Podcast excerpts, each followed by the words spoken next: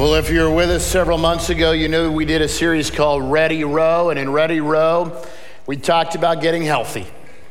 And we talked about implementing some things in the life of the church that we thought were important. And Ready Row is an invitation for you to jump, jump in the boat and join us on that journey. And we talked about uh, eight different areas of church health. Some of you may remember that uh, about a year and a half ago, the organization I work with came in and did a survey about our church and scored our church on eight different indexes dealing with church health. And our scores were, were okay. We had some areas we were struggling in at the time.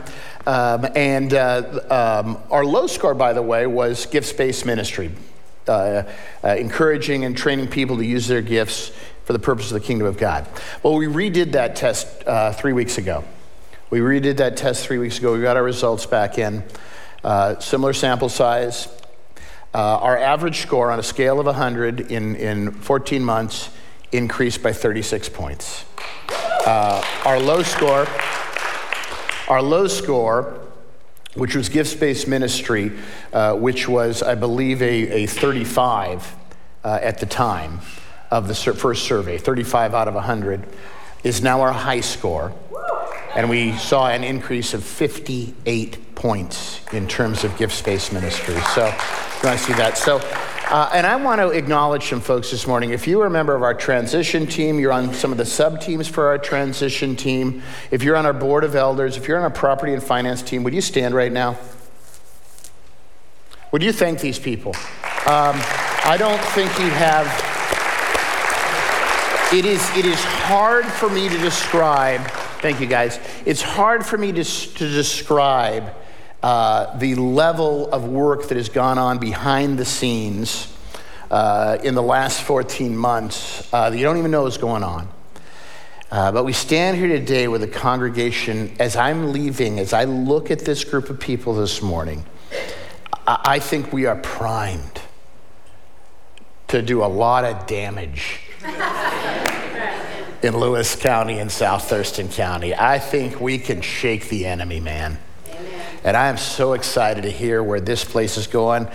You know, this morning's my parting shot to you. And next week, I want to be the real focus, and that's as your new pastor steps in. And I want you to hear his heart and vision. But I'm very excited for where this place is going. We're calling this not ready row, we're calling that let's row, guys. Yeah. Time to row. Time to row. We're going to talk about this. The, the scripture we're going to look at today is, is a lot of times, it's used as a benediction. Uh, a big word we often use in church. Most of us heard somebody say, rise for the benediction, if we went to a more formal church growing up. Benediction is actually a blessing or a word of encouragement that ha- happens at the end of a, a religious service, a benediction. Uh, years ago, when I was growing up, I grew up at, at the time was the largest church in, in Washington uh, Overlake Christian Church. It was about 6,000 members, and our worship leader was gone that Sunday. And a buddy of mine who was an intern was leading worship, and he uh, was really, really nervous.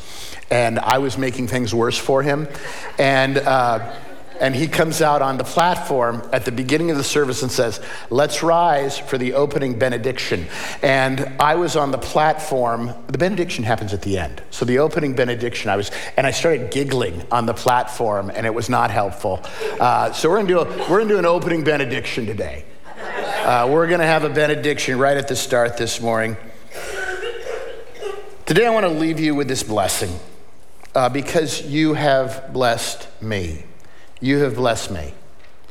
Uh, and uh, I want to I wanna leave you with a blessing. And I have asked, honey, would you bring me that microphone? I forgot to bring it up here. I've asked Claire to come this morning and bring our passage of scripture to us. And the reason I asked Claire uh, was because she was our most faithful for all of us. And I don't think you, uh, t- Claire is a representative of our teenagers.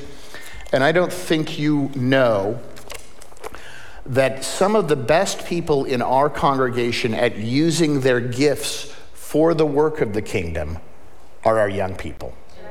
And Claire is representative of that, and it's representative of the work that Pastor Devin has done, and, and now Aaron is doing. So, why don't we stand out of respect for God's word? And Claire is going to bring for us Colossians 3 12 through 17. Colossians 3 12 through 17. Since God chose you to be the holy people he loves, you must clothe yourselves with the tender hearted mercy, kindness, humility, gentleness, and patience. Make allowance for each other's faults and forgive anyone who offends you. Remember, the Lord gave, forgave you, so you must forgive others. Above all, clothe yourselves with love, which binds us all together in perfect harmony. Let the peace that comes from Christ rule in your hearts.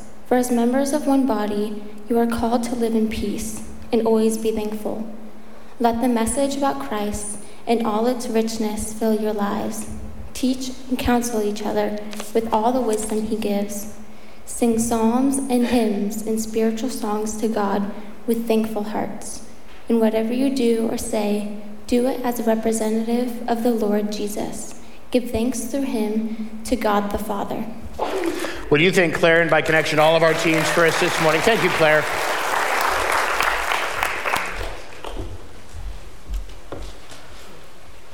All right, so let's dive in this morning with some words of encouragement. First off, this be reflections. As you move forward over the next few months, be reflections of Jesus in your interactions with believers, but also with those that aren't yet believers. Be reflections of Jesus. Look at verse 12. As God's chosen people, you're chosen. You are here a chosen people, holy and dearly loved. Clothe yourself with compassion, kindness, humility, gentleness, and patience. You're a chosen people. It feels good to be chosen, doesn't it? You know, as the kid that was oftentimes the last one chosen on the playground, uh, getting chosen is a good feeling. It's an affirming feeling. But let me ask you this how do we honor the one who chose us? How do we bless the one who has chosen us? I would argue this the way we honor or bless the one who has chosen us is by being reflections of the one that has chosen us. The Apostle Paul, writing to this church, uses an image. He says, as dearly, as holy and dearly loved people, clothe yourselves, cover yourselves. Our covering is oftentimes what people see first. And he says, clothe yourselves with what? Compassion, kindness, humility, gentleness, and patience. When people see you, that is what they're supposed to see. We wear costumes to take on false identities. You know, there are times a year we go to costume parties, kind of fun. You're something else. Well, we're, called, we're called to have a, a, covering that looks like Jesus.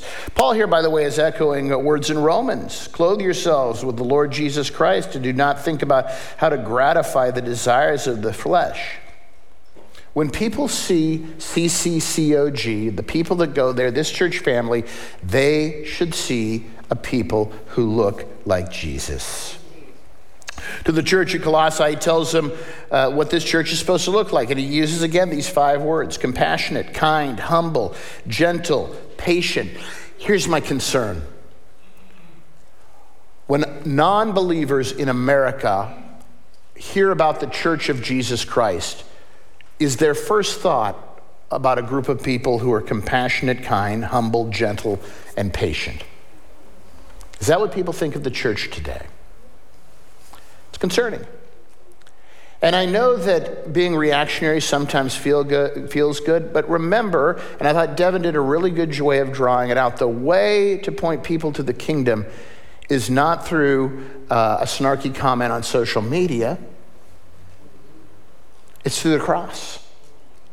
And it's through modeling what happened on the cross. That goes, by the way, so much against so much of our Western culture, where, where we are constantly being taught to carve out what is ours, to take what is ours, to preserve, to, you know, uh, uh, you know, guard your stuff. Problem is, we don't get to take any of that stuff to heaven.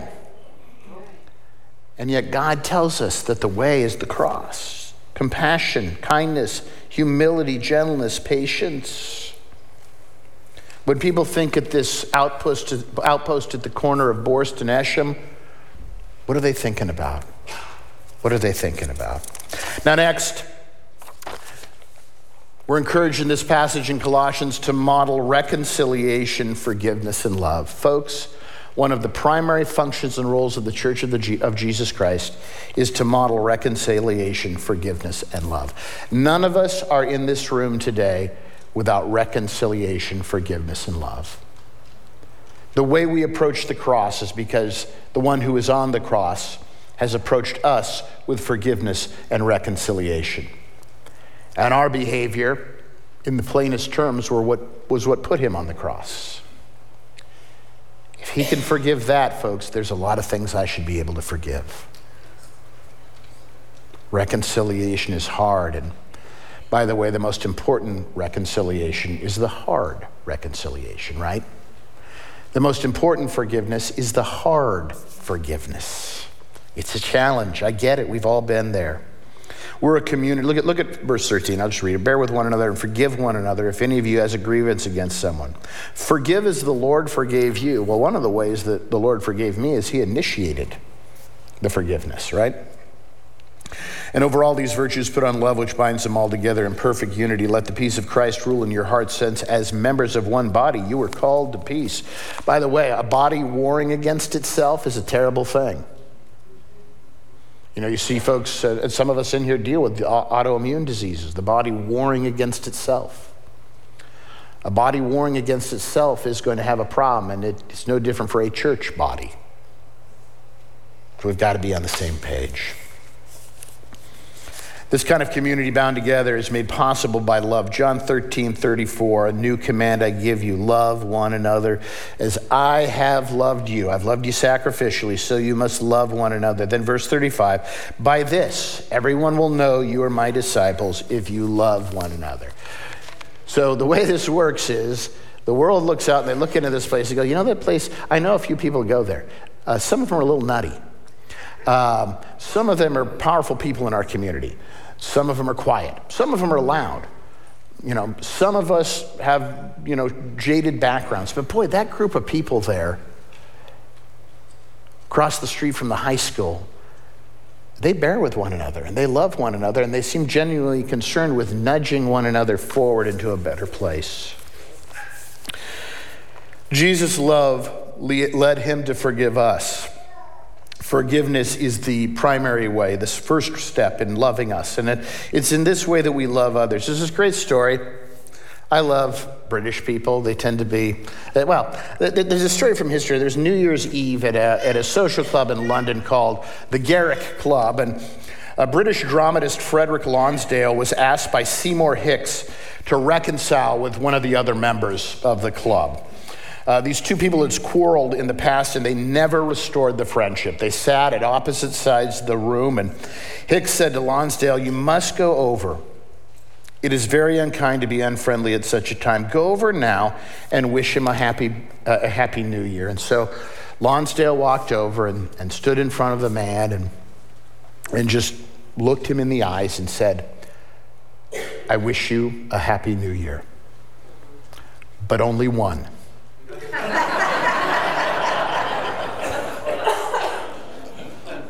Our, our, our reconciliation with others can't be half hearted. It has to be this wholesale selling out. By the way, they run the risk of getting hurt there, right? But that's the cross. And so we do it. The world is broken, the world is angry. Hostility seems to be everywhere. You cannot, you know, many of us get lassoed into doom scrolling on our social media pages, and our heart becomes heavy, and we see all the brokenness in the world. We see people fighting, we see people. We see people angry with uh, one another. We see violence and people lashing out. And then God looks at his church and says, You need to go into the world, church and you need to show them how it's done. Amen. So if we're just one other place, one more place where we're yelling and screaming, particularly at our enemies. By the way, Christ never modeled that. Christ was hard on enemies, but ironically, the enemies that Jesus Christ was hardest on were the uber religious fundamentalists of the days, the rule enforcers. We need to be a people of love. By doing this, it will allow us to be, and it will encourage, uh, allow us to encourage one another to be in fellowship, a deeper fellowship with Jesus Christ. We all have a responsibility here to the other. Look at the person to your left. Look at him right now. Look at the person to your right. I've got some bad news for you. You are responsible for them. Now, obviously, you're not responsible for their behavior. Um, You can't control what they do. But you, in your role as a fellow believer in Jesus Christ, have a responsibility to do what you can in your power to push them closer to the cross. That's discipleship, to nudge them closer to Jesus. Verse 15, and be thankful. Let the message of Christ dwell among you as rich, uh, richly as you teach and admonish one another with all wisdom. Back in John's version of the Christmas story, we read this description of Jesus. This is in the first few verses of the Gospel of John. The Word became flesh and made his dwelling among us. We have seen his glory, the glory of the one and only Son who came from the Father, full of grace and truth. The Word of Christ, Christ Himself, the, the Word of God is Christ Jesus. Christ is the Word, right? The Word is, Christ is the Word made flesh dwelling among us. And He wants to take a place in our hearts. He wants to dwell in us. The Word wants to dwell in us, collectively and individually. John Wesley, the, the father of Methodism, emphasized the word dwell and, and, contrasted it to much of what was going on when he was alive in the 17 and 1800s and, and what we do today, and sometimes we all naturally default to. He said this dwell is not to make a short stay or an occasional visit, but it is to take up, uh, take up its stated residence.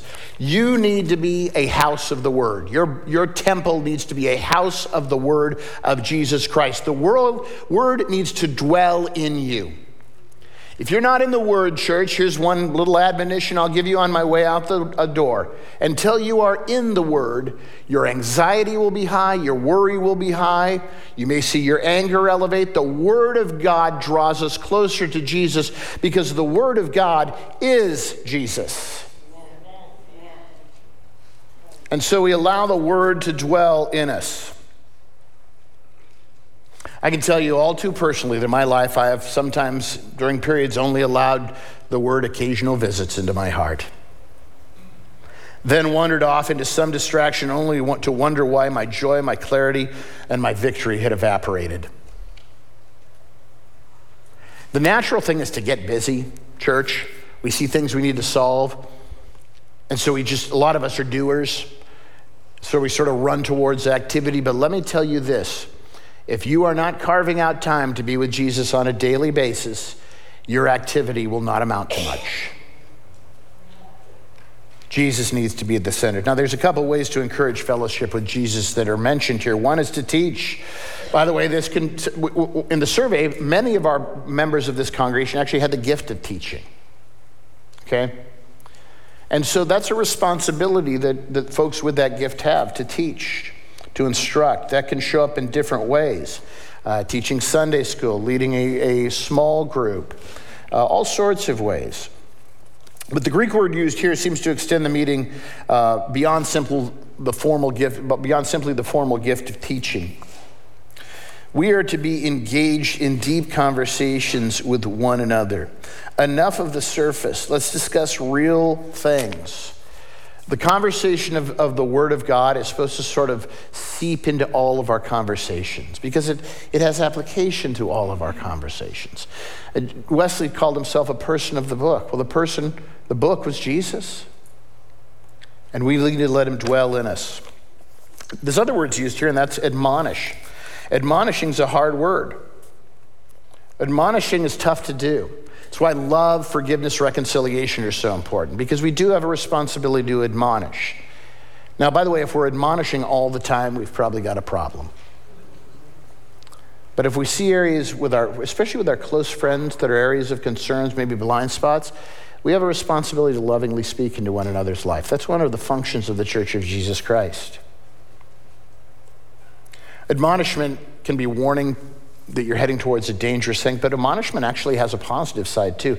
Admonishment can be an encouragement to do something you should be doing that is positive. And so we need to be involved in both of those things.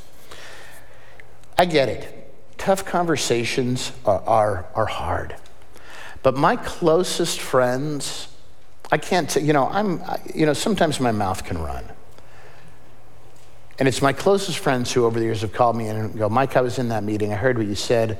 I even might have agreed what you said, but the way you said it was so horrible. And I've had to go back and apologize. But the people in my life who lovingly speak truth into my life are my best friends. When my son, our oldest, my, my daughter and her husband are here this the, today, thank you. They surprised me and showed up. Thanks for being here. Um, when I was, when our oldest, John, uh, was young, uh, I think I've got a picture of John here. That's John when he was little. Uh, and John is now 27. But we lived up in Lacey and we had a gas stove top. And I caught him playing with the stove as a little guy.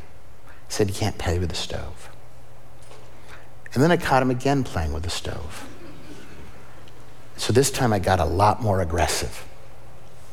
Some of you are going to be appalled, but I slapped his little hand.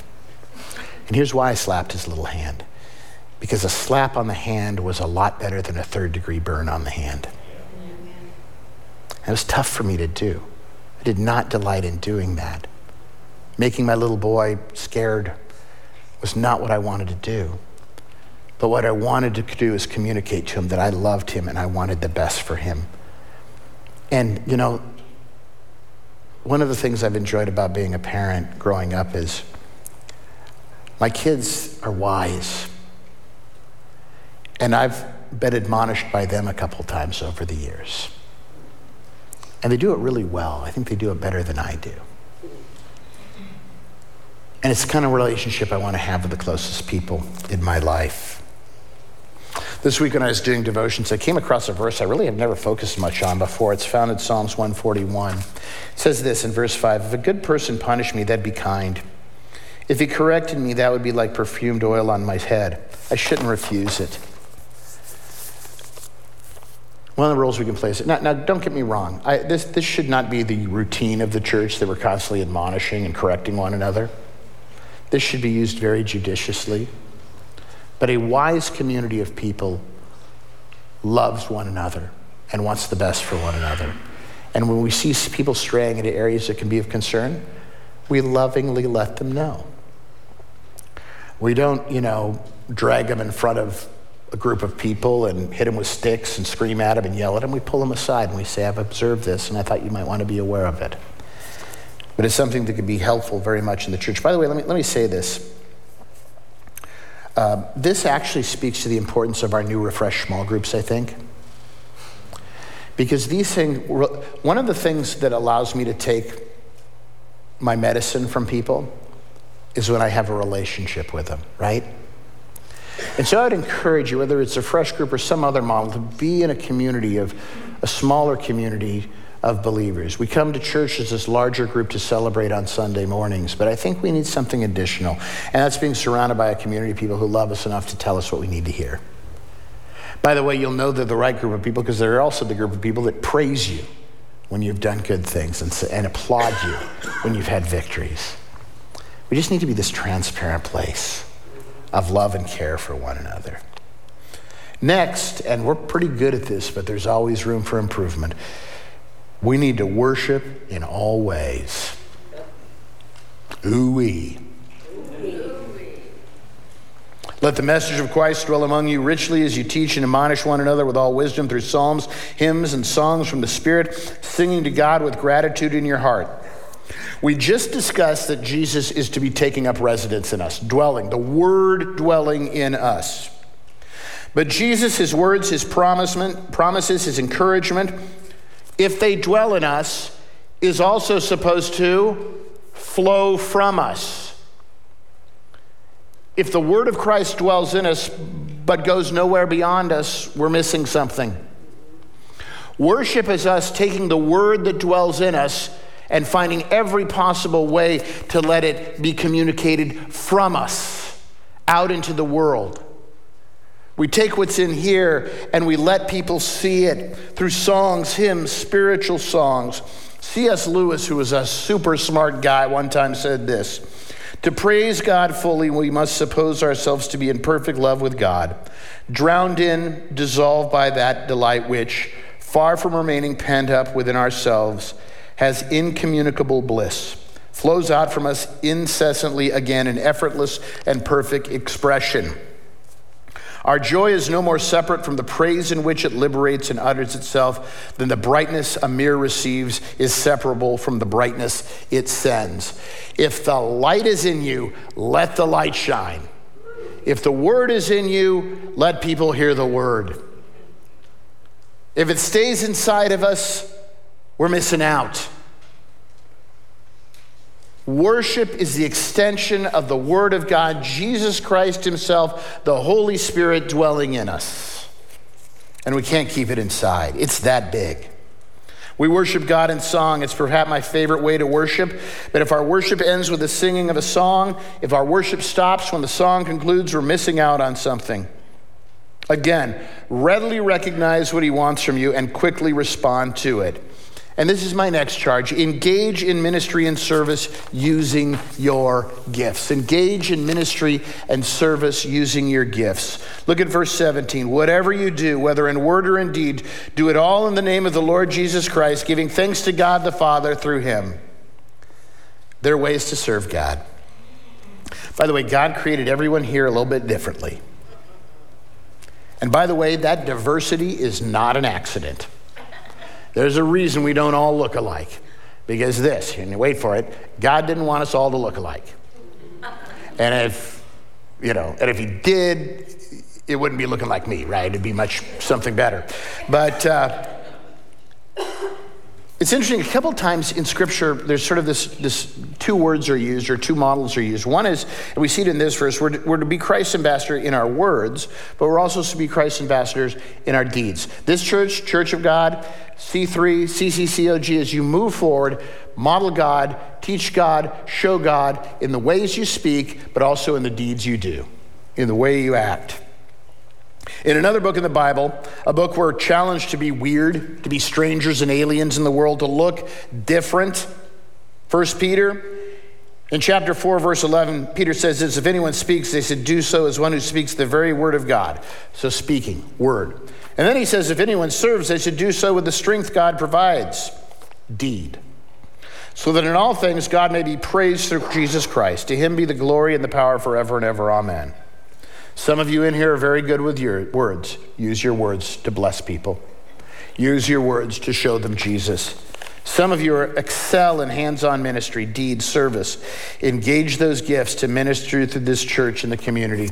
If you've not already, hop on our website and take a gifts assessment. Once you've taken that gifts assessment, go over to our ministry page, and there's lots of places you can plug in, and then do it.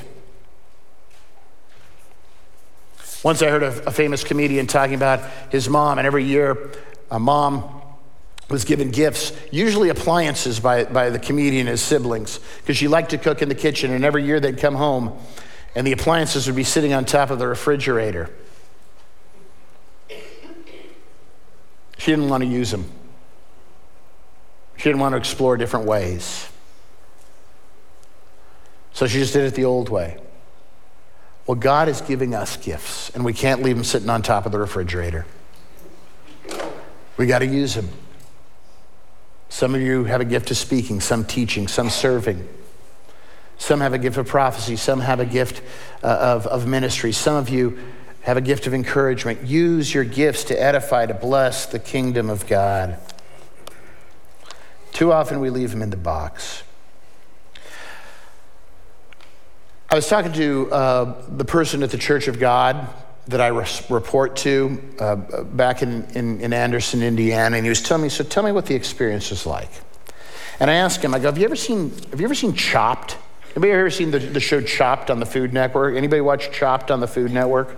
Some of you. Well, on Chopped on the Food Network, they have three professional chefs in, and they have to co- prepare three courses an appetizer, a main course, and a dessert. But before every course, they, they'll bring out like four or five ingredients that don't seem to fit together. They'll like break out a flank steak and gummy bears. I'm not kidding. It's, it's sometimes, sometimes it's crazy, you know, uh, you know, and then they'll bring out, you know, dillweed and uh, apple juice, and you have to make something out of that. And um, you're looking at it and you go, well, this isn't going to work. Gummy bears don't go with flank steak. But they'll melt stuff down and reduce stuff and make a sauce and a glaze. It's crazy.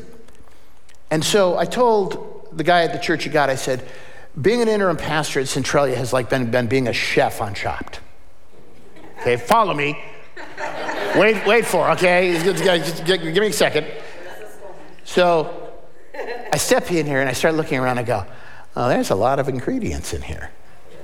And you're the ingredients.